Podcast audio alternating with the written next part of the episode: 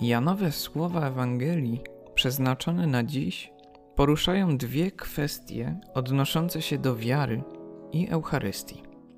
Są one ze sobą ściśle związane.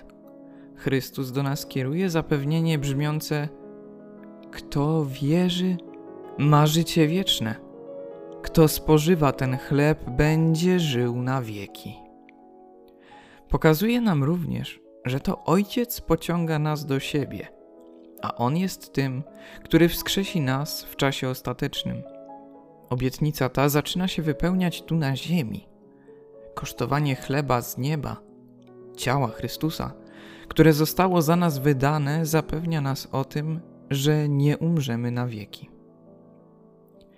Jakże pójść mam za Tobą, Chrystusie? Co mam czynić, żeby osiągnąć życie wieczne? Co mam zrobić, żeby porzucić dawne nałogi i prowadzić nowe życie? Pytania te nie mają sensu bez aspektu wiary. Nie ma też jednej odpowiedzi na nie. Nie zależy też ona ode mnie.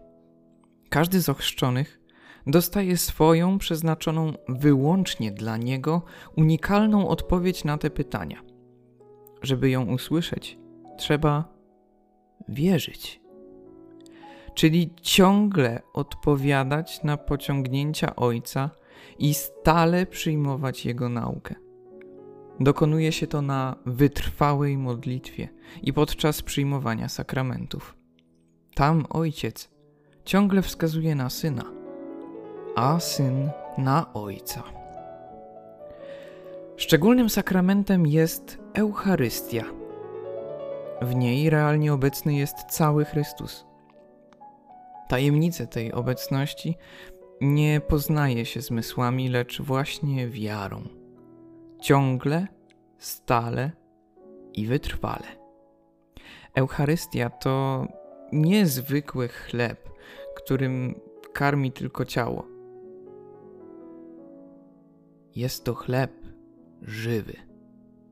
Chleb z nieba. Żywa manna ludziom dana na drodze do nieba.